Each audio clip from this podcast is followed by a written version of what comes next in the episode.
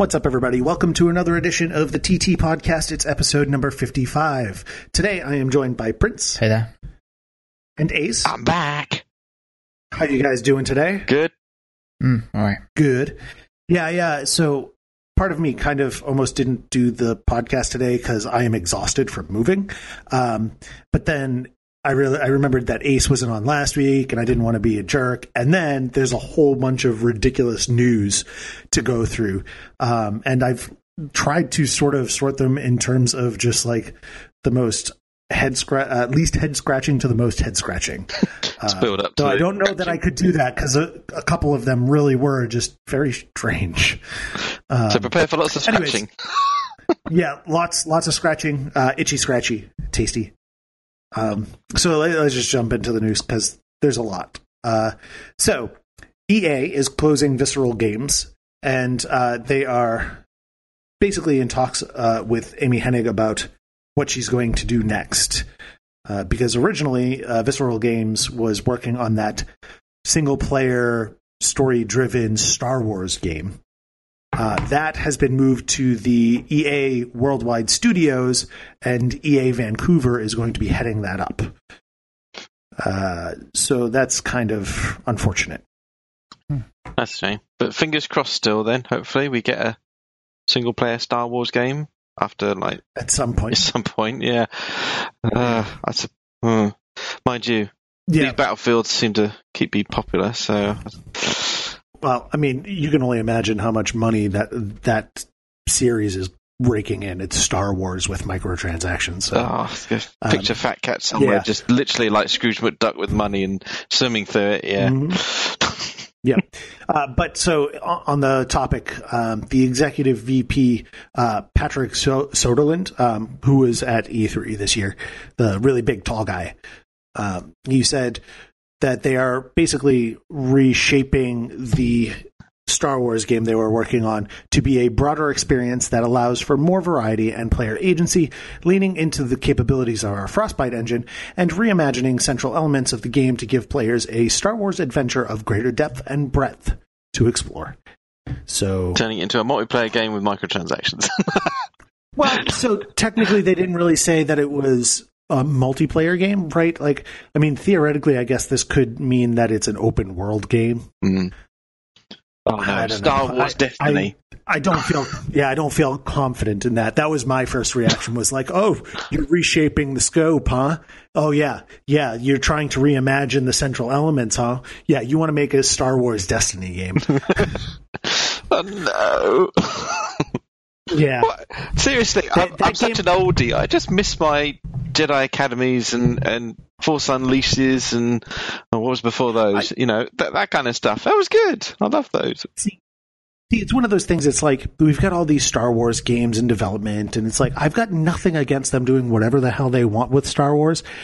It was just like back in the day, there really was sort of you had your Knights of the Old Republic and your Jedi Academy, and that was alongside like um, what was it, Galaxy at War, um, the which was like a strategy game, if I remember. And then uh, they had the MMO. Like all of that stuff was in relatively close proximity, and that was awesome because whatever it was that you wanted to play, they had. Yeah, So a bit of everything. Whatever, whatever this is, I just kind of hope that it's not more like Battlefront type stuff. You know, Or if if they were going to do something like that again, it'd be nice to have like a Star Wars strategy game where you were like controlling all the fleets of X-wings or like Yeah. snow speeders or something, you know, and you know, not Football Manager. What am I thinking of? Um, yeah, yeah, Red Alert kind of thing. Yeah, yeah. because I don't know, have they done anything like that before? Because Red, Red Alert was the superior Command and Conquer. Oh yeah, there's another one. Yeah, Command and Conquer. That was what I was thinking of. Yeah, um, yeah, that'd be nice. Something or just, just something a bit different, isn't it? I'm, I'm kind of a bit multi mass multiplayer outed. You know, just want kind of some simpler games again, single player or simple strategy. Yeah. Yeah. Knowing them, it'll Yeah, probably so- be if it's not Destiny. Uh, what's the other? Um, like all the modern Call of Duty and Titans, you know, probably be in like mechanized suits or something, Star Wars characters running around really fast and tagging each other. Sorry, the the game I mentioned earlier was actually Empire at War, not Galaxy at War. Ah, yeah, that's it. Yeah, okay. So that'd be interesting to see what they, they come out with next. Yep. So uh, keep your fingers crossed. Hopefully, it uh, works out in the end. Um, but to be completely honest, them taking Amy Hennig off of whatever it is, if so, they're in talks about what they're going to do with her. I guess. So I guess she could end up back on the project, but taking her off is probably not something that we want. Mm. um, just just because you know Amy Hennig is pretty awesome. So, all right. So speaking of potentially adding microtransactions to stuff, um, we've got a couple of complementary stories here. There, so the ESRB uh, doesn't consider loot boxes gambling, and this happened just after uh, the last episode after we recorded and before I posted. So I posted a link to this. Uh, OpenCritic is taking a stance on loot crate uh, microtransactions. So uh, it's kind of a lot to wrap your head around. I, I like that OpenCritic is taking a stance. Um, they were basically saying that they thought that that kind of information should be upfront hmm about how um, you know the business. I I can't remember the exact words. Uh, how the business strategy of the game works. Yeah, So transactions or Or, yeah, the, yeah, yeah. Uh, so they're looking into ways of displaying that across the site so Mhm. that that information is readily available. Um, which, the S- ESRB. Sorry, good. yeah, which which makes sense. It, it's quite good, isn't it? I mean, a lot of people seem to jump on their throats for how they sort of um, announced this. Uh, some people took it as a very negative or sort of uh, sort of attacking posture, but I mean, you know, it's it is as we've discussed in this podcast. There's a lot of negativity to loot crates and microtransactions.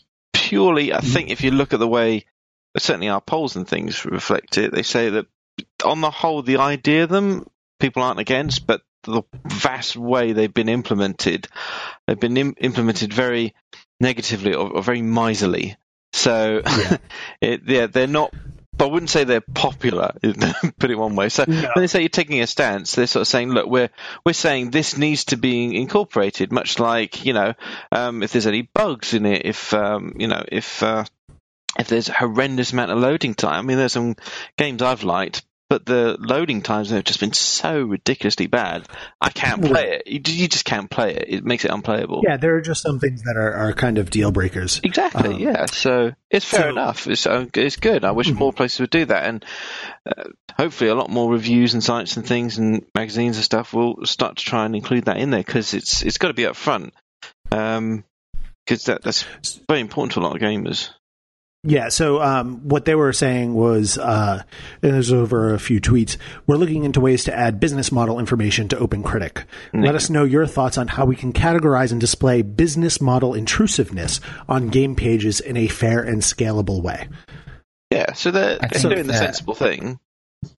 Yeah.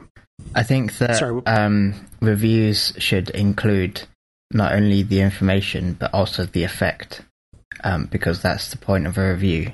But any Mhm. review aggregator that injects its own opinion on the aggregate reviews is then pushing its own agenda rather than being an indep- independent collation of other people's opinions. So then you might as well just write your own review and stop pretending to be just a source. Yeah, that's a Mm. very valid point. Wow. Yeah, I mean, I I think it's a. So I I don't know how you would meta analyze something like that out of countless reviews, especially when, you know, I'm sure a lot of the reviews will not use the particular words that they might need to sort of identify it automatically, because obviously they don't go through this stuff by hand. Hmm. Um, so I, I don't know how you would go about doing that. Um, so Although, unless they have, that, I think the option is there. Um, from things that I've heard, they may intend to do it manually. which is not necessarily a bad thing. Um, I mean, right now it's still at a point where it might be manageable, but in the future it may not be. So we'll see how this goes. Obviously, they're in the planning stages, so uh, it's worth keeping an eye on. And as you pointed out, you know, they. I don't.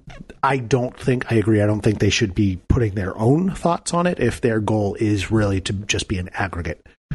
I don't think that's uh, like I mean, if they're up front and they tell you that this is our summary or our opinion, there's nothing wrong with Sure. that, is there? I mean, it- everyone's Well, I guess you just you can just dismiss it if you're not interested in that and just look at the pure aggregate. I mean, you know, I I wouldn't hold it against a aggregate site that they've added their own comment at the bottom.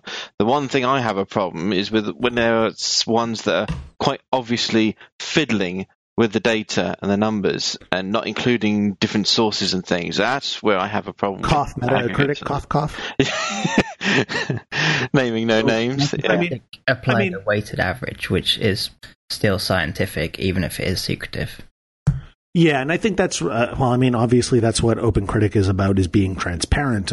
And in doing so, I don't think they weight stuff, right? If I'm not mistaken. Yeah, they, Um, they make So two main advantages of OpenCritic being that the score presented is completely unweighted, and the other one Mhm. being that you can make your own filters of um, which sites you Yeah. trust and don't trust. if if they Oh, did include their own opinion, I think obviously then you just for them the obvious thing is to be very clear. Hey, this is our opinion Yeah. on what this is. you Yeah. know, in whatever Mind way they you, can. It's all it's all moot, isn't it? Because the one word, the letter, the word I've got trouble with there is critic, and I don't trust them anymore. Which is quite funny because I come across as one, don't I? So just Well, just I based mean, on movie you kind critics, of these, just based on uh, like movie industry at the moment, I seem to disagree completely with critics. And when you look on certain other movie aggregate sites and you see the disparity between the critics and the audience score, you think, hang on a minute, something's not right there. Yeah. well, I mean, that, it's really about yeah. Well, no, not You just- well, just probably backhanded money, isn't it? Or um, That's or, or less willingness to be a less willingness to be honest for fear of uh, damaging to reputation. I think are probably two factors. Well, Ace, tell me how you really feel. What? But I'm, Hey, I'm you know, speaking it's been a specifically about. while. I'm speaking specifically about the movie industry there, but I'm hoping it hasn't spread to the gaming industry. On the Yeah. other story that you've linked, um, yes. the ESRB doesn't consider loot boxes gambling. Two things about that.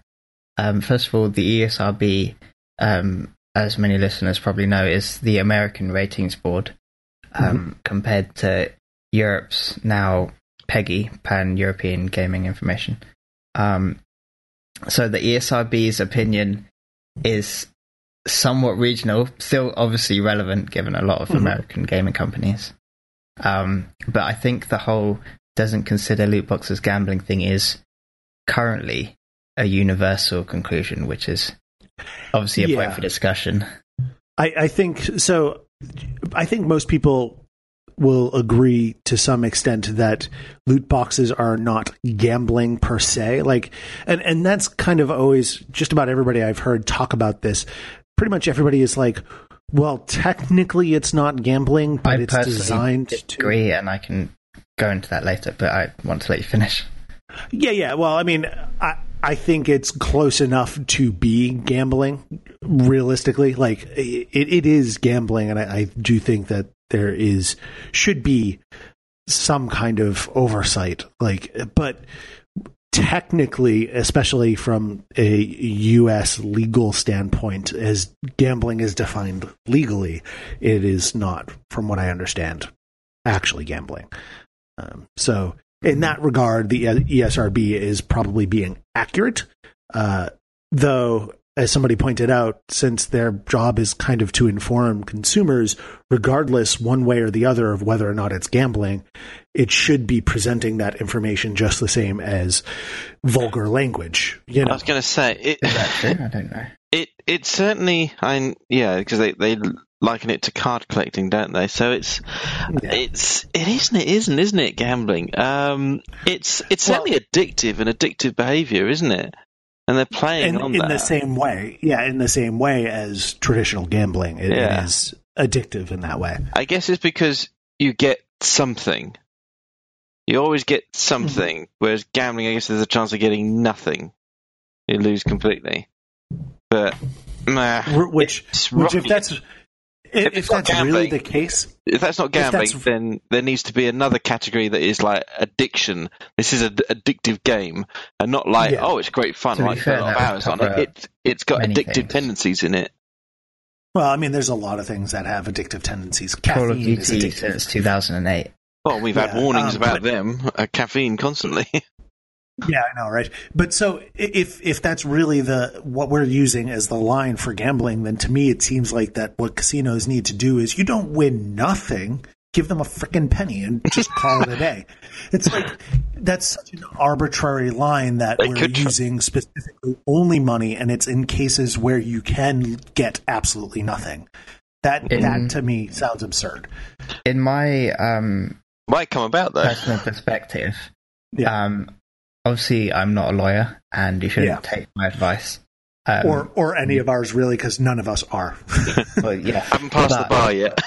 I think, in my opinion, that it's a common misconception that the idea that you can't win anything, uh, no, the the idea that you definitely win something is making it automatically not gambling, and it may, in American law, be that way, Mhm. but from my understanding of um, England's laws and the UK's laws, um, that's not true, and in fact, um, I'm sort of you kind of got to bear with me because I don't want to like Misspeak. yeah I don't want to say something that's not true but from what I understand reading from the Gambling Act 2005 um, for anyone that wants to reference it um, British law is all available on the web um, the main concession being that it doesn't always show the amendments um, but from the Gambling Act of 2005 as it was at the time um, look at section 6 uh, because in that section you get a breakdown of what that act defines gambling as, um, and it's all in like legalese, as it were. So Naturally. here we go. Um, for the purpose of this act, a person plays a game of chance for a prize, whether or not he risks losing anything at the game. So, Well, okay. and also, um, well, so many other things, so many other clauses of this thing, but Yeah. like basically i see no indication that um winning nothing is not an automatic like winning nothing Well, is an automatic get out of jail yeah card. to me to me i mean just from the fundamental english meaning of the word gambling eh, eh, to me it is gambling this is gambling you're you're wagering and you are potentially getting something you know and and that winning is randomized Mm. Oh yeah, no, I mean it's it's a gamble by by definition, isn't it? But I've found actually found some information here about PEGI for the um, Europeans out there. Um, Mhm. Dirk Bosmans um, of PEGI said uh, much what I just said a minute ago. Actually, loot crates are not are currently not considered gambling.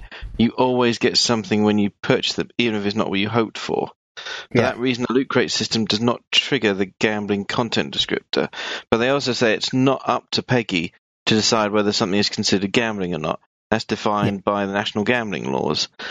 Um, I guess what That's they're saying is it's a very grey area, they haven't. Hmm? They're a European organization, um, so they are sort of true in terms of their overall scope, Hmm. but in terms of the laws within the UK, they haven't addressed them.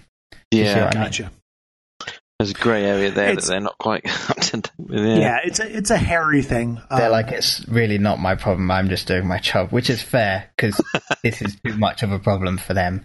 To they're not getting paid enough for. So Well, I mean, it, at the very least, it's it's de- defining gambling is a little bit outside their purview. Um, however, you know, passing along that information, you know, there should be some way of doing it. Well, the ESRB said in their replies that they do address um, gambling in um, whether it's included. They have the uh, it says should there be any gambling or gambling related mechanics in a game, ESRB assigns one of two content descriptors as part of the rating.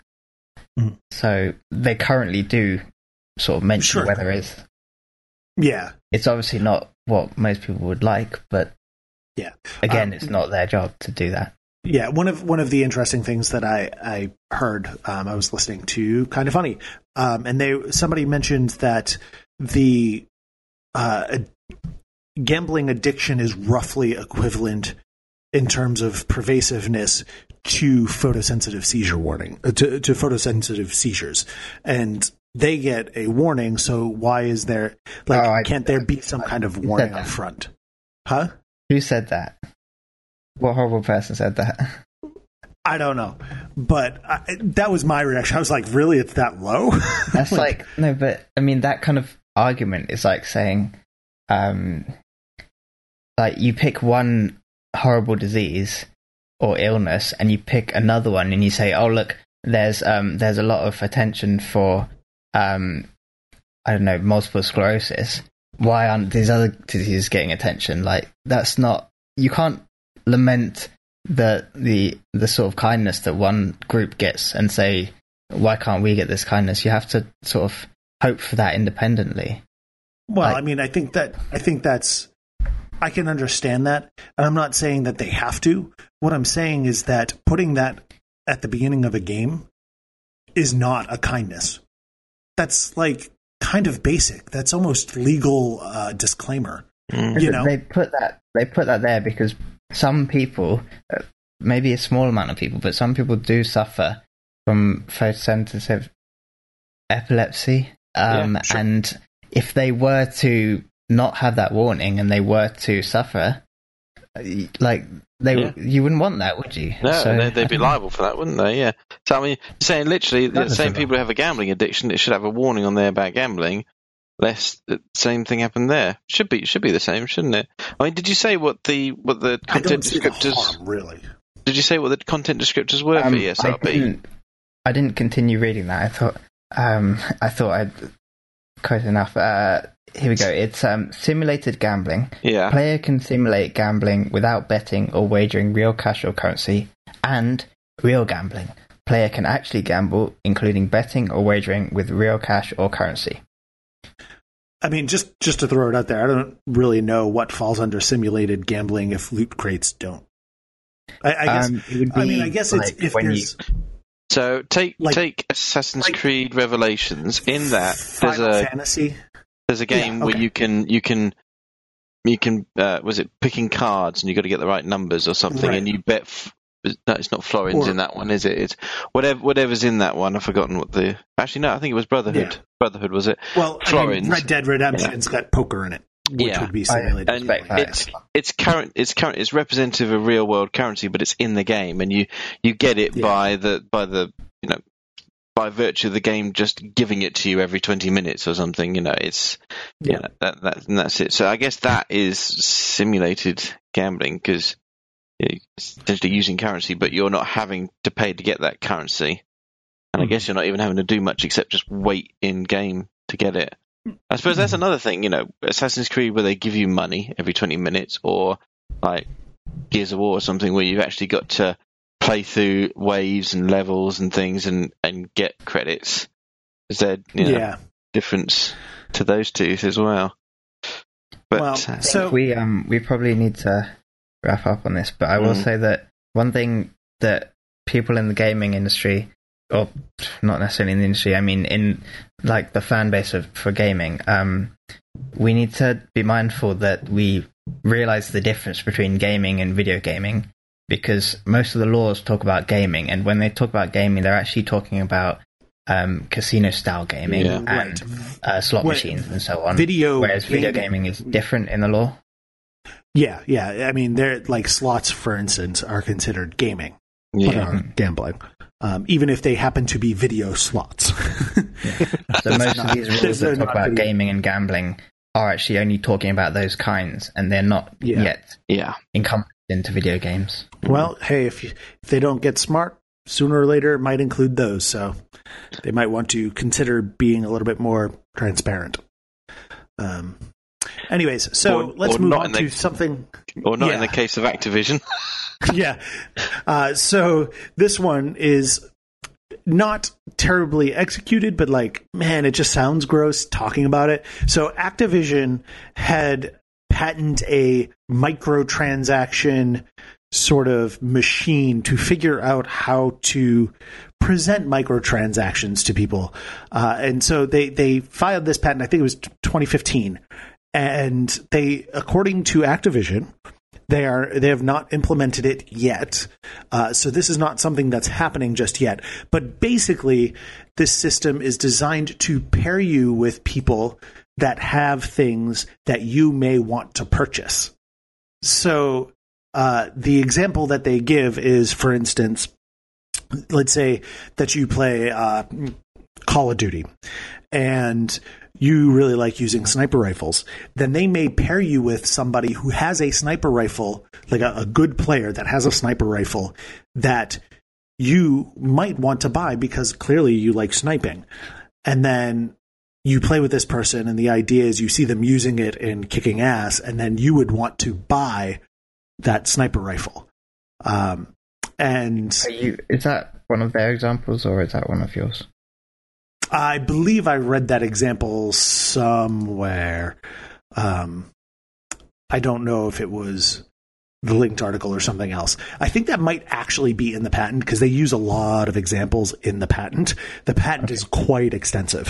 Um, I haven't read the full patent. So basically, yeah. what they're talking about is, is profiling the player's behavior, inventory, and everything to get a a picture of that player's likes, and then artificially um, manipulating the system so they're matched with players or or matches or things that will further entice them into purchasing uh, uh, addable content that they can provide there. So it's it's mm-hmm. very much literally like like someone spying on me, noticing that I like a McDonald's, and then literally just um, pulling up in front of me and going and handing it in front of me and going, "Ah, oh, that'll cost you ten quid." if you think or maybe, or maybe pulling that's surprising. Yeah, um, web advertising has been doing that for many years. Yeah, yes, I mean it's essentially it's essentially that same same sort of thing, except um, it's actually it's being used in matchmaking. Yeah. So it's not just like, hey, you know, this bar on the side of the screen is used for ads and they present you with ads that you might want. This is actually something that could impact gameplay because instead of uh, matching you with people of similar skill level or whatever, they may choose to match you with somebody that is better that has a thing that you might want to buy yeah. intentionally I to think, get you to buy think, the thing. I think Prince is close, but it's not the regular ads. It's those ads that kind of pop up and take over your browser and start opening more no, pop-ups. You're right. Yeah, yeah. it is different. It is different. Because it's like I can't get back to what I was doing. Go away. But the thing is, I think it's not as sinister as you think it is. I mean, it could be, but the the thing that makes me think it's not as bad as it looks is um, imagine that I, when I'm looking at this design, I'm looking at the flowchart and I'm thinking there's only one split in the flowchart and that only that split only occurs when they think it's not useful to bother doing this on you. Mm-hmm. Um, so the whole design is basically just to look for something you might want, show it to you, make it look good, and then you might want to buy it, which is basically yeah. like how the fashion industry works. Well, I was going to um, say, but this, this isn't thing drastically is, different from normal salesmanship, really. Yeah. So if it was something like hats or like wicked armor or something like that, and you saw you went into a match and someone on your team or the other team just absolutely bosses the whole match and looks awesome doing it in this wicked like horse armor or whatever it is. Um, I don't know why a player is wearing horse armor, but anyway, um, so that makes it look really good, and you sort of maybe you save a video clip of that, or you upload it to YouTube, or you just keep it in your memory, um, and then that might make you think, I want that armor. I want to be looking cool in that armor, like the Hayabusa armor in Halo, um, the early Halo games. So, Things like that. Like you yeah. think, I want that. Um, and that's why you might buy it's crossing um, a line between advertising. Yes, you, you watch TV, yeah. and in between the entertainment programs, there are adverts, and they, they are explicitly told to you that they are an advert, and they are paint, painting their their products in a wonderful light, enticing you to get them. What you don't see is watching a football match where the players come out, they're dressed in the exactly kind of outfits that you would like to wear, and they're literally running up past you and It's- kicking a ball into a goal and winning right in front of you, going, "Yay! Thank So- goodness for my I don't shoes." know. I mean, people buy football jerseys for no apparent reason. Well, that's true. So I'm just going to compare this to actual salesmanship. So they did actually provide a flow chart for how this is supposed to work. So step one, step one is identify an item that may be, may be relevant to a to a first player. Step two, identify a second player that possesses the item. Step three, tune match variables and or coefficients to match first and second player. Step four, match first and second players. Step five is a question. First player purchased item? If yes, place first player in a gameplay session for which the item is effective. And if no, update player profile to indicate non-purchase. So, I mean, that's very hard to digest. But like mm, like I said before, the summary of it is basically find something you might like, show it to you, make it look cool, and if it worked on you, then you're part of the cycle. If it didn't work on you, then just stop bothering with you. Sort of. So this, to me, so not much of this is different from normal salesmanship. You do all sorts of stuff when you're selling a thing. For instance, when you buy something, one of the things that you do is basically you confirm that the person made a good purchase, that you're, you're sort of boosting their confidence after they've purchased this thing so they feel good about it and are maybe apt to buy more of it or more stuff from you. Um, however, Hold, hold on there for a second. In, in some of the current systems that are deployed, there's a few developers who could do with just reading that bit again. because then well, well, I have to hold my hand up. I am not one of these holier than thou that have never done a microtransaction or a loot box. I have to say, I I was I don't know if that's holier than thou. Hollow I- with me if you're I- if you're staying strong. I, Yeah. I, I, well, that's what I'm saying. I'm not as good as any of those. I, I did fall into the trap, and I did purchase a few, regrettably.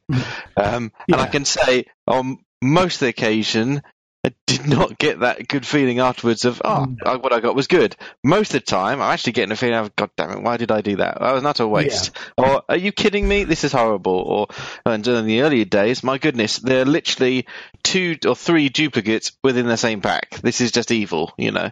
So there's a few you could do with rereading that bit to, uh, to do So- it. But, yeah, carry on. So, so to me, really, the the closer analogy would be if, for instance, I was at work and I was, you know, trying to sell something, and I had somebody who walked into the store wearing whatever hat it happened to be, pretending to be a customer, and using that to make a sale.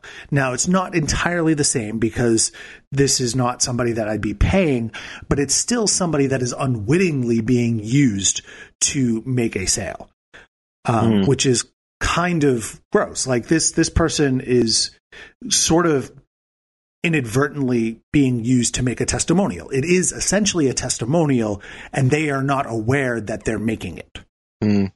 in this instance, which is kind of gross. I guess. Yeah, I mean, I think technically you're right, but Right. I don't really see that that's a problem from my perspective. yeah, well, that's I mean, my opinion, is all. I, I think it's I think it's how it's used. You know, there's there's a difference between like, oh yeah, somebody just bought that, and uh, something else completely different from like taking a picture of that person wearing it and and using that without the person's knowledge. No, I mean they're playing the game, and they're playing the game on purpose. I hope.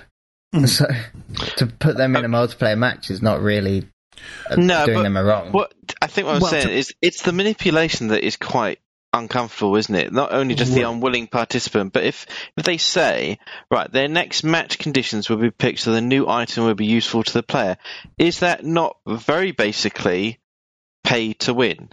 Because basically saying No. he bought that sniper rifle, and in this this is the next match is going to be a sniper match, and he's going to win because because I'm hoping because he's got the best related. sniper rifle. Whereas Well, you know the next match is perceived. It's a perceived pay to win because Yeah. that what they're trying to create the, is the perception that the item is valuable, whether or not it actually is. But So then it's the other necessarily- people who didn't buy anything and are just trying to matchmake and play the game are being disadvantaged. Not necessarily. again, I mean, the flowchart itself doesn't indicate that. I mean, the Yeah. option is there, mm. yeah. but I have no evidence of that. So, like I said, like to me, it, it is more just how gross it sounds to really think about this. Like they are manipulating it so that people are seeing these items and being presented with these items. Um, in a in a way that is fundamentally different than just playing the game. Because if it was just playing the game, then people would pass by this person in matchmaking that was wearing the hat and maybe buy it. But it's not quite that. It's sort of trying to funnel people in a certain way so as to maximize that. Um, but and, and it's it's manipulating the next match to make that a benefit. After that, presumably, it's not going to be any any better, is it? Yeah. Or any worse, or whatever. You don't know, do you? But it's just the no fact idea. that for the next immediate match, they're going to make it seem like that was a really good purchase, and then after that, it's like, oh, you know, no, I you've don't think something that's a else. part of their when, design. Well, yeah. So I don't know that it's necessarily ethically wrong to do this. Um, I don't think it's illegal to do this. Um, and some people may argue that it's perfectly fine to do this because you are participating in a an environment created by this company. Um, however, Well, I guess it regardless, depends. it's it, you just kind of anytime you get into like this kind of deep psychology and whatever, it's kind of gross just to look at it and say these people tried to create a flow chart to make me do a thing unwittingly. It's barely a flowchart. It, it's well, one line. It's, it's not complicated. Well, That's almost more one, insulting, like, though. That's, that's almost more insulting. Is that it's like, oh, you know, i your decision process could be like a hundred parts of a of a flow chart, and they've shrunk it down to what seven? Hmm. I guess But the thing is that um, it's basically just matchmaking, and they're just being a bit more tu- like a bit more intelligent about the people they put together. That's as sinister as it gets, like, Mhm. as far as I can tell. yeah. Hopefully, it doesn't that- that very adversely. nicely. Yeah, it- hopefully not adversely affecting the gameplay experience. There's no evidence of any stat changing or anything like that. No, the I match mean, uh, conditions would be picked, so the new item would be useful to the player. If it's a cosmetic item, it's not going to matter, is it? I mean, that's one of the arguments. Some people are quite happy for all of this as long as it's cosmetic only. But as soon as you start, oh, it's useful to the player, there's an advantage, there's a benefit, then it starts to be, you know, play to progress or play to do I better mean, or is- pay to win or whatever the other ones are. I mean, again, what is presented in that step is that if it's choosing the conditions of the next match based around that concept, that is going to put you into something whereby you, so the, was it player in a gameplay session for which the item is effective, then at least one player is being put into that match already prepared for that match in a way that the other players may not be. Mm. No, that last that last box is just an indicator that that person is then used as the second player in the above, so the cycle repeats. Well, that might be the purpose of what it is, but what it is actually saying is play place first player in a gameplay session. f- Oh, I get what you're saying. You're saying It's effective, effective, as in it's used. effective not for the first player, but effective for the, this process. yes, Gotcha. Okay. it serves its purpose. That's the purpose of the last. Yeah, box. I mean, uh, I think that they specifically in the example used um, that it would be effective to the player, uh, but I, I don't remember, and there's no way in hell that I'd be able to actually find it.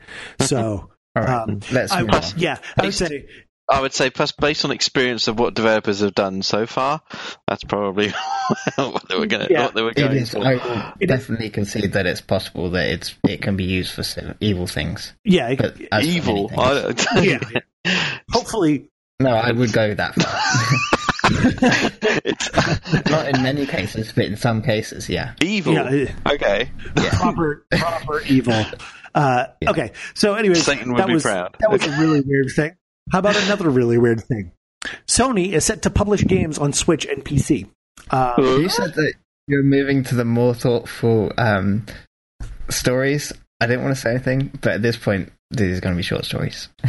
yeah, yeah. Uh, so Sony, under its music entertainment branch, is going to be uh, creating a publishing arm. Uh, what was it? Unties, which will be publishing all sorts of um, games, primarily focusing on indie games and trying to you know float up the best of the indie world. Uh, but it will also be publishing in, in an effort to um, present it to as many people as possible uh, cross-platform. They specifically do not mention Xbox or Microsoft at any point, but they do mention Switch and PC. Um, and I don't think it would be a stretch to be to say that it would be potentially mobile too, but I do know that PlayStation in particular is set to make games for mobile. Did you say they were indie titles? So are they're the types not to have trophies to begin with, or is, No, no, no. if they had Not trophies, how's that going to work on PC with achievements or Switch without anything? They'll just develop them for those. Well, I mean, I mean, realistically, third parties have been doing this for forever. You know, it's not like because FIFA came out on Switch, which apparently sucked, um, that FIFA, FIFA on PS4 didn't have trophies or anything like that. You know, it- the the PS4 version was probably the primary developed version, Mhm. uh, but that doesn't change the fact that it came to Switch without trophies or what have you. the main core of this um, news and what makes it surprising is that um, historically, pub- uh, games published by first parties have only arrived on first party platforms. So Nintendo publishes um, a third. Well, Nintendo publishes a different company's game. For example, Bayonetta, not made by Nintendo but published by Nintendo. Mhm. It will only appear on the Wii U. That was the understanding. Yeah. And for Sony, um, for the games that aren't their first party studios but were still published by them, Yeah. um, only going to appear on Sony. And same with Microsoft, you can think of examples. Um, so this makes a difference because now Sony is thinking we've got these games that we haven't made but we're funding. We might as well try and get some more revenue from them by releasing them on other platforms. And Tiny Metal, I think, is an excellent example because Tiny Metal, if you've heard of it, is the one which is like one of two games that are um, two I know of that are basically an homage to Advance Wars, Hmm. and Advance Wars obviously being a Nintendo game will sell um, well on Switch. From imagine. the Hmm. sorry. Go ahead, you can finish. Okay. Uh, yeah, Advance was a very popular Nintendo game. So Tiny Metal capitalizing on a Nintendo platform, it was just a no-brainer. So Mm. for them, for Sony to make this decision um, to release this Advance Wars game on Nintendo platform, it's going to sell tons on Switch. Everyone knows it. So Yeah. I mean, assuming it's not awful, Yeah. um, it's just like rather than them releasing it only on PS4, and also PS4 being a home console, Mhm. not a great fit for an Advance Wars game. yeah. You know, Re- so reading just good between for them. the lines there, I see a few interesting suggestions. Sure. I think, well, obviously, the, yeah, the Nintendo Switch is quite new, quite popular. As you say, it's not a home console. Well, it is a home console, but it's also a, a mobile console, isn't it? Yeah. and as of late, you know, Vita, PSP, that lot, chances of another Sony handheld are quite slim. Um, Mhm. It's you know, unless you're really dedicated in Japan or whatnot, it's it's kind of on the way out, isn't it? The Vita. So I'm guessing they're Absolutely. hedging their bets here by well, let's see how well we do publishing on on the Switch, aren't we? Hmm. Um, and uh, I'd certainly hope it's not an indication that they're going the way of Sega. No, No, no, no, of course. Sony's winning this generation. No, but uh, I mean, it does. It does maybe add another nail to the coffin for Vita. yeah, um, it does. It it does kind of have a feeling of, well, we want to capitalize on the mobile market, but we don't want to make a Vita, and this is somewhere in between. Uh, well, I mean, it's not just for the portability factor. It's oh, just clearly, it's for putting it on more platforms because Sure. it's PC as well. Yeah. Well, I mean, and so they've got um, Last Standard, which is coming to PC, and other to be announced consoles, which I have no idea what the hell that means. Uh, Merkava Avalanche, which is a 3D robot action game for PC and possibly other platforms, and a PS4 game uh, demo or demo reborn. I don't know. It's a working title, uh, which is to be available with VR compatibil- compatibility for PS4. Um, That's a funny one because, um, so if I'm reading that line correctly, so Deemo Reborn is um, coming to PSVR mhm. and also part of this option for Sony to publish on other platforms. What other platforms? Uh, so it's if it's a VR game, right. like unless you're going to release it on one of the PC I wonder. options. My personal guess is maybe they're trying to get some additional funding from the other VR companies. I don't know. Like, I feel like that's the only thing that really makes sense if they're going to eventually bring it to VR. But I Or mean, maybe it- it's not only VR. well, yeah. Um, of course, I guess the other thing is it is still Sony, so the, they may want to push primarily the PS4 version, especially if that's going to be coming out 1st Mhm. I don't know. It's I- a it's a I'm weird looking at it now. It's, I'm it's curious. Not only VR. if if they're out to sort of get get more revenue and, and spread to other areas, why they there's no inclusion of the mobile market on here? Yeah, they didn't include it. Um, so PlayStation though is making games, and I specifically mean the PlayStation division is is set to be making games for mobile. They are Uh, okay because even Nintendo are doing it now. So I mean, come on, Yeah. there's no excuse for anyone now. And I mean, they, they did they did already make a couple of one offs before. Uh, they did one with um, Uncharted, if I remember correctly. Uh, but so that's maybe that's why maybe that is falling under the PlayStation umbrella, whereas this is kind of a little bit more uh, targeted. I don't Hmm. know. We'll see. I wouldn't be surprised if some of this stuff does end up on mobile phones. Um, I mean, these. To be clear, none of this is about making games. It's just about funding and Yes. allowing the publishing on other platforms. Right. This is a publisher. The Sony is publishing these games. They're not developing. They may. I, I wouldn't be surprised if they assisted in some way, but that's not their primary role. They are publishing these games. Oh, they, Uh, they so- need more money, probably from all their failing films. No. No, That's for their failing completely music. Clearly, that's why it's under Sony Music.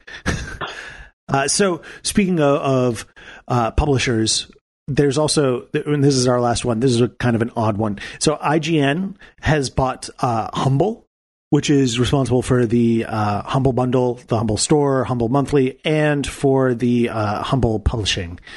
So that's a kind of a weird thing, and I don't necessarily think anything insidious is going on here, but it's really head scratching and does present some interesting questions. That's a that's a lot of humble. Does it include humble pie? Sorry. Uh, probably not. I don't. I don't see IGN suddenly crashing because they bought Humble. So, um, so I mean, Um, Humble Bundle is occasionally interesting, mm, but IGN isn't. So that doesn't bode well. Yeah, well, so I mean, it's mostly the the reason why this is news is more from like a well, they have a store now that well, they have a company that publishes games, and they literally just published a review for a game that they are now responsible for publishing. Oh, that's dark. Yes. So, I mean, they they say, say that they reviewed the game before they even knew that they were buying it because the Yeah. editorial pool obviously wasn't told that they were buying it because that's I've, I've caught up with you now. I see um, yeah.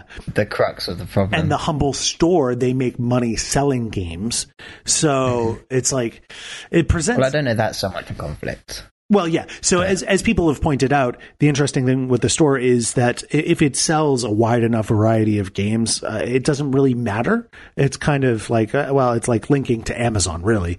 You know theoretically you get a little bit of money if people end up buying whatever the thing happens to be but if they're selling everything, then it's not like you're going to tank one score in favor of scoring something else better or whatever to influence people to buy your stuff. However, It's just the idea that if you're actually publishing games then you're and getting a, reviewing them and uh, uh, like you're getting a really appearing big to be of independent. Yeah. Uh, Now Mhm. that doesn't necessarily have to be a conflict. Like if they actually segregate their business, there's plenty of businesses that have all sorts of weird branches and whatever. It doesn't necessarily have I to be a don't problem. think IGN will. There's no there's no more integrity on the internet. well, No, I mean, IGN has been very corporate for quite a while now. That's true. Yeah. So regardless, it's just worth mentioning that uh, you know, always take that kind of stuff with a grain of salt, buyer beware in those types of things. Um, th- there's no Caveat emptor. Yeah, that too. Uh, Well, no, it's the same thing. Never mind. I know I was being facetious or. I, I was yeah, yeah. I'm I'm with you. It it is very simply just keep your eyes open for this kind of stuff. Um, it's worth paying attention to and knowing that this is a thing that is happening. So Yes. anyway, so we're gonna probably fly through the the rest of this, but uh, the topic of the week is going to be a little bit short, um, which kind of worked out. Uh, so this was recommended. I think this was High Ed that uh, sent this one in, which was uh, which character would you be a good voice for? Um, so, do you guys have any particular voices that you would be good for? Do you think? Uh, personally, Oh, Batman. yeah, I can totally see that one. Okay. I know. Um, I don't know. I feel I feel like you could do uh, probably several other Batman villains, and that would work pretty good. You, you could do a, a good Robin too. Uh, I, Okay. I don't think you've got quite the the graveliness of a of a Dark Knight, unfortunately. I I can eat gravel. Yeah. well, that's that's how that works. I'll get dry You through. Gotta- yeah. It depends how much percentage of your breakfast was just gravel. uh, New Kellogg's So- gravel. they turn the milk nasty. I think I think it'd be fun to do Solid Snake. I don't know if it would actually work for me, but I, I just like whenever I'm listening to a podcast and somebody's like, you know, Metal Gear or whatever, and, and in my head, I just- Gear. yeah, exactly. In my head, I just go Metal Gear, you know. Oh, that was good. yeah, so like for that kind of thing, I, I kind of can't help doing that, and I feel like I would have a lot of fun doing that. So I, I would like to say that I could do Solid Snake. I don't know how well that works. Um, I'm just going to say uh, for the record also because um, I don't want to improperly attribute people. Uh, that one, that question came from our uh, listener Plinkett, and ah, yes. apologies for getting which one. It was Thank quite you a while ago. It's Yeah. taken us a while to get to it. Well, I mean, it was two episodes ago. Um, I don't even know. Was that this month? I think that was this month. I'm Oh no, maybe it was three months ago. going to be kind to you and say it was longer ago than you think. No, I think it was because it was it was two weeks ago. We were sort of thinking about doing it, but that was the first episode in like a month. So yeah, it's been a little while since uh since that. So so sorry, Plinkett. But my question is, Yep. Which Metal Gear voice actor? Because obviously Oh, there can on. only be one. Yeah, no, there's only one answer to that. It's going to be David Hayter. yeah, the original. Uh, you I know, was I, going to have I don't mind Sneak Kiefer up. Sutherland, but just no, like no. Don't mind it, but just no, Well, no. whoa, whoa, whoa! your best impression of him doing his best impression. Yeah, yeah. I just Kiefer Sutherland, not not so much. Like, what did he even say in that game aside from telling the course the horse to whoa? Oh, I, He was a man of few words, that's for sure. Yeah, it's a little bit tough, isn't it? Like trying to remember what he was saying. No, I, I have no idea. Um, I guess the question is which character. But spoiler alert. oh, sorry. That that I would do. I, I mean, I would like to do. No, no, no, never mind. I'm gonna let that hang for anyone who gets it. No, okay. Um, Yeah. So, would so you, what would you say, I've, I've got a sniper aimed Good at you, uh, Prince. Um, what would I say? Oh, I don't, I don't know. I think someone should tell me. What do you think I sound as a good voice for? I'm- well, I I'm would feeling- like to hear both. I would like to hear your own guess and Brandon's recommendation. Yeah, I've actually got one in mind for you. So, what what do you think first before I put it in, What, in your what do I think? Um, what's that annoying one from Final Fantasy 15? Polo? No, what's his name? Oh, oh, Prompto. Prompto. Thank you. Prompto. Polo. you Actually- don't even know how many you hundreds of why hours you did played you- this game.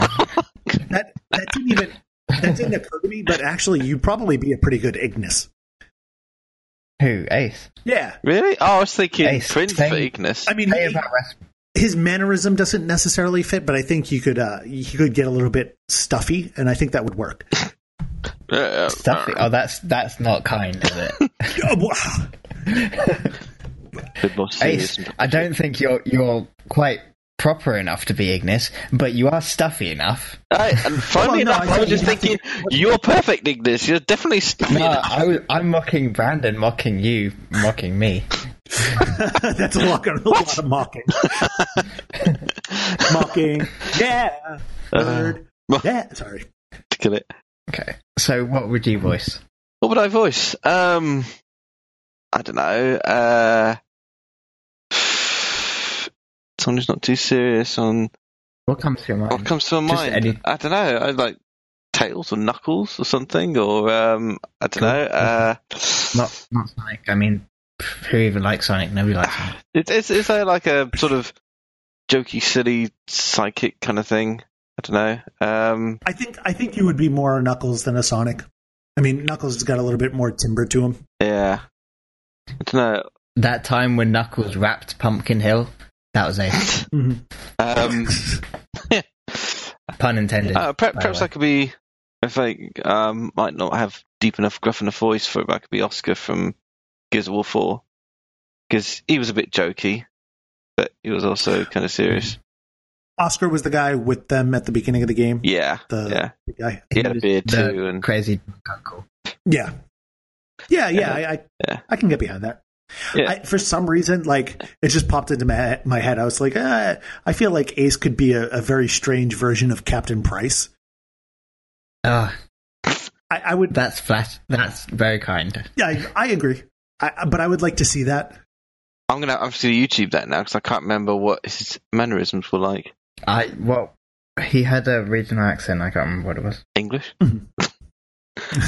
No, I don't think it was English. I don't know what it Was Was it. Scottish? Well, was it? No, I'm not even gonna attempt because I would offend someone. yeah. Uh, So, wait, so so what character do you think you would do? who me? Yeah, Oh, it's easy for me. I mean, I don't even have to think about it. You could when whenever you see the character, you just can hear my voice behind it. It's it's obviously Link. I mean, they've they've tried to put my voice on it, but someone always stole the voice tapes because they knew that if they did that, there would not be a rating high enough for the game. I can get behind that. I would like to see that. Yeah, it could be interesting. Yeah. hmm There, somewhere out there, like in um, a landfill somewhere, there's a copy of Ocarina of Time With, with acting. my voice track on it, and it's like a hundred out of ten. I freaking love that because there there's like there's no voicing acting in that game aside from a couple of sounds. But Yeah, but because Link, Link after they is heard fully voiced. Oh no, it wasn't Prince the Annoying Fairy. Hey, listen. Hey, listen. Hey. I'm not gonna lie, Ace did a better impression of that than Prince did. Good. He was that. yeah. He was the voice of that. You need to get like several octaves higher. I think that was like really. I would I would Anyway. also I think it'd be kind of fun to do um, one of the dragons from like Skyrim or something. Hmm. We could be on that. They I- I talk. don't know. Okay. I haven't. Yeah, I've played yeah. Skyrim. Also, yeah, yeah. Anyways, so uh, did did you guys have any other voices you can think of? I, I suppose I'd like to be um, Something May- you want maybe to not. do? maybe not Ezio, but maybe um, Altair, assassin or something. Sure. Yeah. Yeah, Go with something like that. A Middle Eastern. Assassin. I don't know. Welcome to the Brotherhood. All right, so that's that's what we you, think. you realize that sorry, the the characters in that game were just given English accents because they were afraid that people would not relate to people from middle the Middle East. Oh, almost certainly. I mean, you, I, I don't know that. I've not seen that, but you say that, I'm like, yeah, absolutely. That's Well, totally. why would people from whatever century in the Middle East have perfect English accents Because of the and talk in Crusades. it Come on. predominantly? yeah, but they're not going to go talking to each other, their own friends and comrades, in Okay. the language and accent of their invaders. No, I suppose I should have said maybe The- Assassin's the- Creed Three, or what's the what's the British one? Syndicate, is it? I haven't played that Syndicate? one yet. Yeah. Well, that Oh, was yeah, you could yeah. You could be Jacob Yeah, I was gonna say- There you go. Yeah. definitely, definitely could see that. All right, so uh, that's that's what we think for our voices. What do you guys think we should voice? you should definitely tell us in the comments because I feel like that could be a Yeah, lot of fun. and I'm in and clearly, you should tell us what you would think that you could do slash what voice would you want to do. That's that's a lot to put in one comment, but Yeah, that's. I would rather hear that than all the bad things.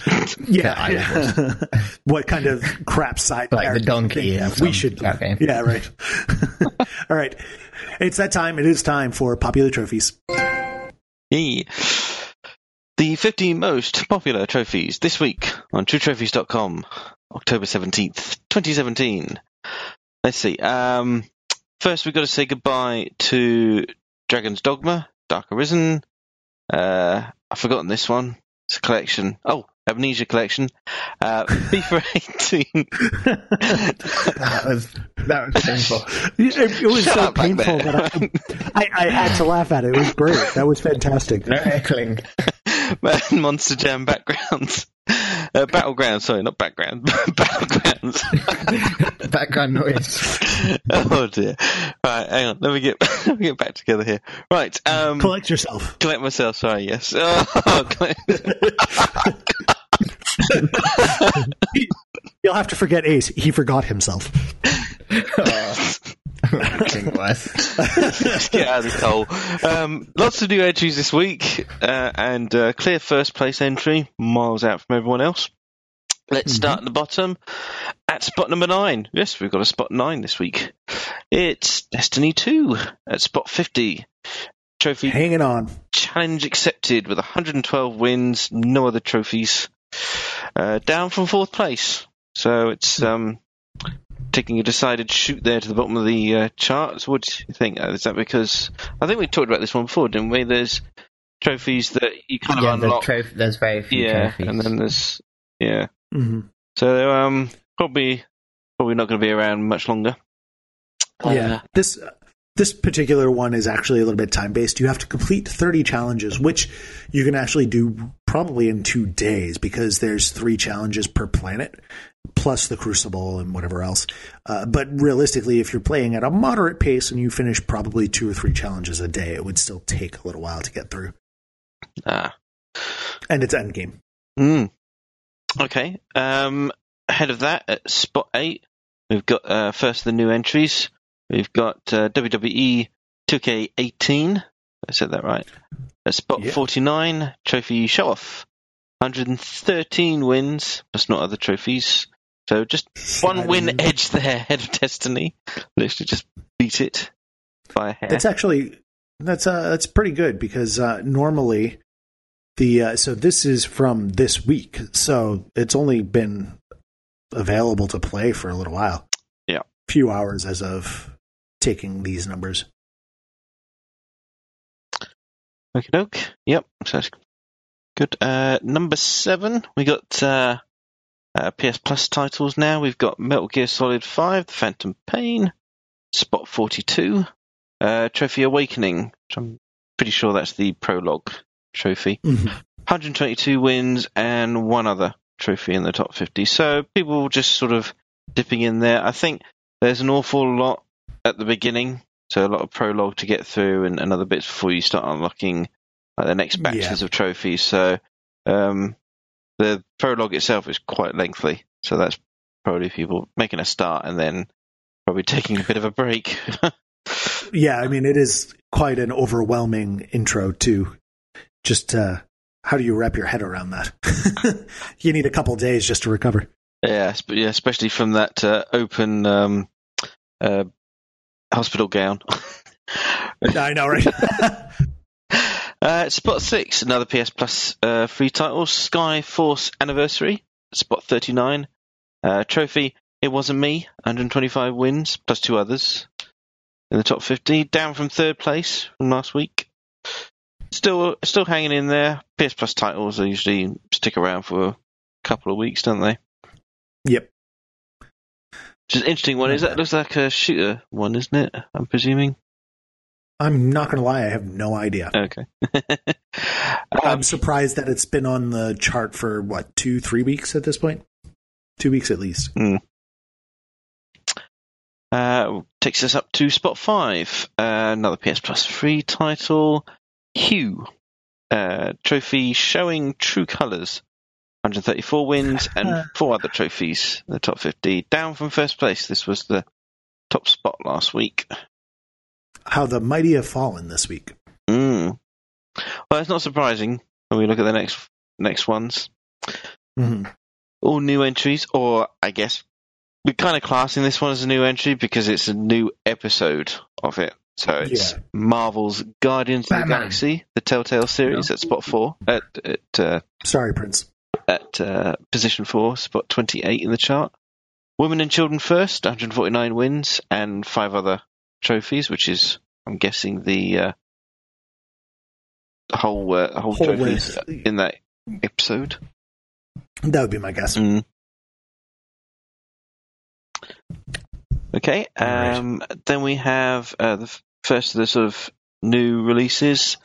At number three, it's been a long time coming, but fin- finally, South Park: The Fractured But Whole is finally here. You were waiting for so long to say that out loud. Shut up. Yeah, yeah, he was. It's Practicing wonder- enough saying that, eh? I wonder how long this one will That's linger. Uh, yeah. especially, especially with the trophy potty trained. I know, right? 152 wins. Ah, dear. Um, I think everyone, everyone who's got the game has got that. One. In fact, more people have unlocked that then I've got the game. So obviously the stats need to try and catch up with themselves. Catch up, yeah. Um, which is interesting. The description says, you know, use a toilet and gain full mastery, but I'm, I'm I haven't played it yet. I'm waiting for mine to turn up. Um, Hmm. I think uh, it's obviously like the first thing you do unlock. By the looks of things. yeah. uh, I, um, I wonder if we'll still ever be able to get the uh, Nosulus Rift at home. Doubt it. Uh, Hopefully not. mind you, some families have already got um, a f- constant supply of that. anyway, at spot two, we've got The Evil Within 2. Uh, hmm In spot 17 of the top 50, trophy Welcome to Union. 242 wins and nine other trophies in the top 50. So a good solid showing there. Uh, this is a Mhm. recent release. Looking Yeah, it just good. came out uh, on Friday, I believe. I think this was a Friday release. So a good strong no, no, you're getting it, I guess. Huh? You're not getting it? Not horror fans? Um, maybe at some point. I didn't play the first one, so uh, we'll, we'll see. It's got pretty strong reviews.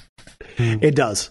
Yeah, I've got more stuff than I know what to do with right now. So Yeah, the closest I get into horror is Resident Evil, really. I've not been sort of fan for Silent Hill or any Evil Within or any things like those, really. I, I end up cowered behind the couch, you know. Blanket over Ditto. and that, yeah. Big scaredy cat. Um, right, which anyone's guess for number one this week? I mean, I, I I know because I've been playing this amazing game. Mm. So mhm. Mm, Prince, do you know what it is? I, sorry. I know. you know.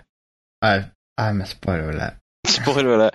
Middle Earth, Shadow of War, spot number one, trophy, better luck next time. Which awesome trophy name. 525 wins, plus 20 other trophies in the top 50.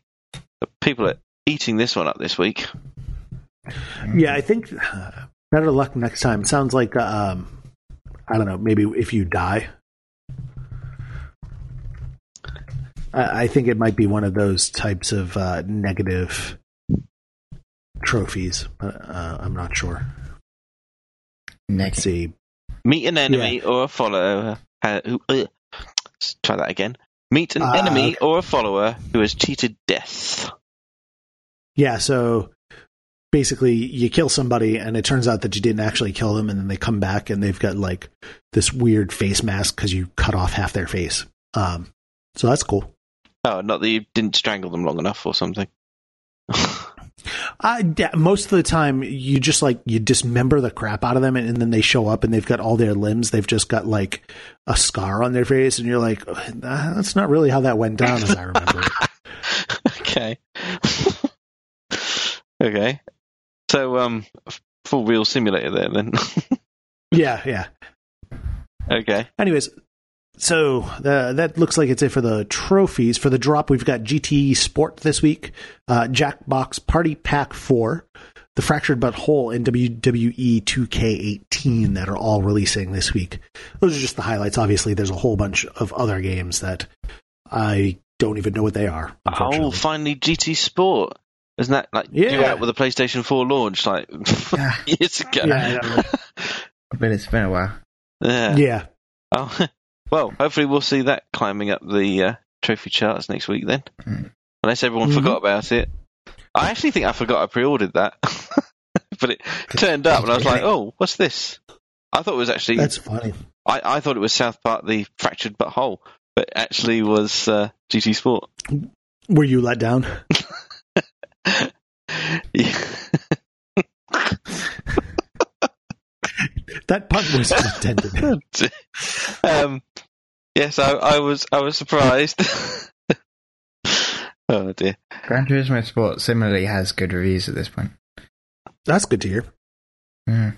It usually sells well, from what I understand. I don't know who buys it. And from what I've heard, actually, I haven't yet had the chance to look into it, but from what I've heard, the HDR support in Gran Turismo Sport is outstanding. That's good. I, I bet it would be. That sounds like it would be an awesome experience. Mm. Mm. I've got to I've got to install it actually and see what um what the VR bit's like. Yeah, that too definitely. also is worth looking at. I don't know if it's good or not, but Mhm. definitely try it. All right. So, um, have there been has there been anything you've been playing, Ace? Because uh, Prince and I have been kind of boring. um, I just played more of Shadow of War, and that was fun and more of the same for the most part. I haven't really gotten to the part where the game opens up entirely, even though I've been playing for quite a few hours at this point. Still But stuck on the we'll- plateau. Uh, so to speak, yeah. Um, I, I've I've not gotten past the first two forts, which are both introduced within the first like I don't know half hour of the game. We'll Uh, see. Uh, not a lot really. Um, still been playing um, Assassin's Creed Revelations. Um, I don't know. They're not really hard trophies. Uh, uh, I guess climbing the It's a Hagia Sophia one because I climbed up the wrong bit. I think I climbed up one of the, whoops. the long towers all the way to the top, and I didn't need to. Ah. I just had to climb up the middle bit. once I realised, Italian architecture? once I realised that I was climbing the wrong bit, then it was easy, and I got Spider Assassin. I was like, Sweet. I was like, I've climbed all the way up here, and I've literally gone as fast as I can. And yeah, uh, Now you're going to jump down and climb an entirely different section. well, luckily you got the Nice. parachute, so you can sort of float down, and then yeah, Yeah. yeah, All right. Well, that was thoroughly enjoyable. uh, look look forward next week to a time when I haven't spent nearly as much time moving, and I've got way more time to play video games, and I'll talk about all sorts of stuff.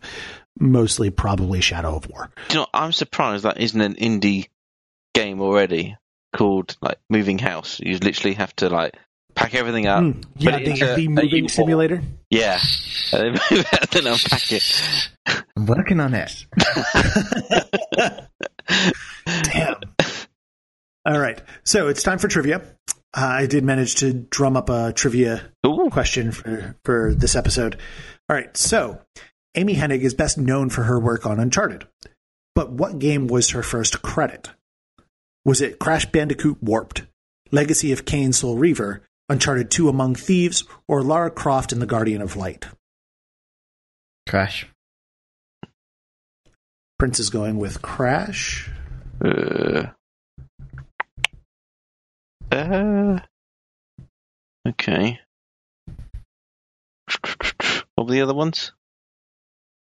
Uh, so you've got Legacy of Kain, Soul Reaver, Uncharted 2 Among Thieves, and Lara Croft and the Guardian Light, Gu- Guardian of Light. Uh, I'll pick Soul Reaver then. It's another very old one. Probably wrong. No, actually, you've got it right. It is Oh. uh, Soul Reaver. That was her first game. Whee! That was Yeah, total right. guess. Because uh, like Prince's picked Crash Bandicoot, and I thought the only other game I recognise on there as being very old is Soul Reaver. That used to be quite good. Yeah. I, I used to work in a game store about the time, and that, that was one of the games that we had hundreds of, and we seemed to have it traded in a lot and sold out a lot, and just, just kept coming Mm. in and out. It's quite popular, I think. All right. So uh, for the poll, um, the poll last week was irrespective of micro microtransactions, do you enjoy loot crates? And uh, Irrespective. irrespective of microtransactions. It ended up being uh, nobody thought that uh, loot crates were almost always uh, sorry. Loot crates almost always enhance my enjoyment of a game. Nobody said that. Uh, Seventeen percent said I don't play many games that have loot crates. Twenty-four percent, and this was tied. Uh, no, I boycott games that have loot crates, And then there was also loot crates make games less enjoyable. So that was tied 24%. And then uh, coming at 35% top in the charts, loot crates, as long as they are optional, do not hinder my enjoyment. I mean, to put that in a different um, sort of breakdown, nobody was positive about them. Uh, one sixth of people um, don't really have uh, experience with them. A third of people are impartial; they don't feel that they are a problem, and mm. half of people um, were unhappy with them. Mm. Yeah, either either they find them less enjoyable or they dislike them so much that they boycott the games that have them. so that's quite significant. Um, yeah. So uh, Ed did did comment on this, and I'm skipping his little bit about uh, Rocket League because he gets into the keys and stuff about that, which is worth reading. But uh, he said about Destiny 2, I listened to the whole discussion and searched online, and somehow I still don't know how much real money it costs to open loot crates in the game. Oh, sorry, decode bright engrams. They've really managed to obfuscate the microtransaction and loot system.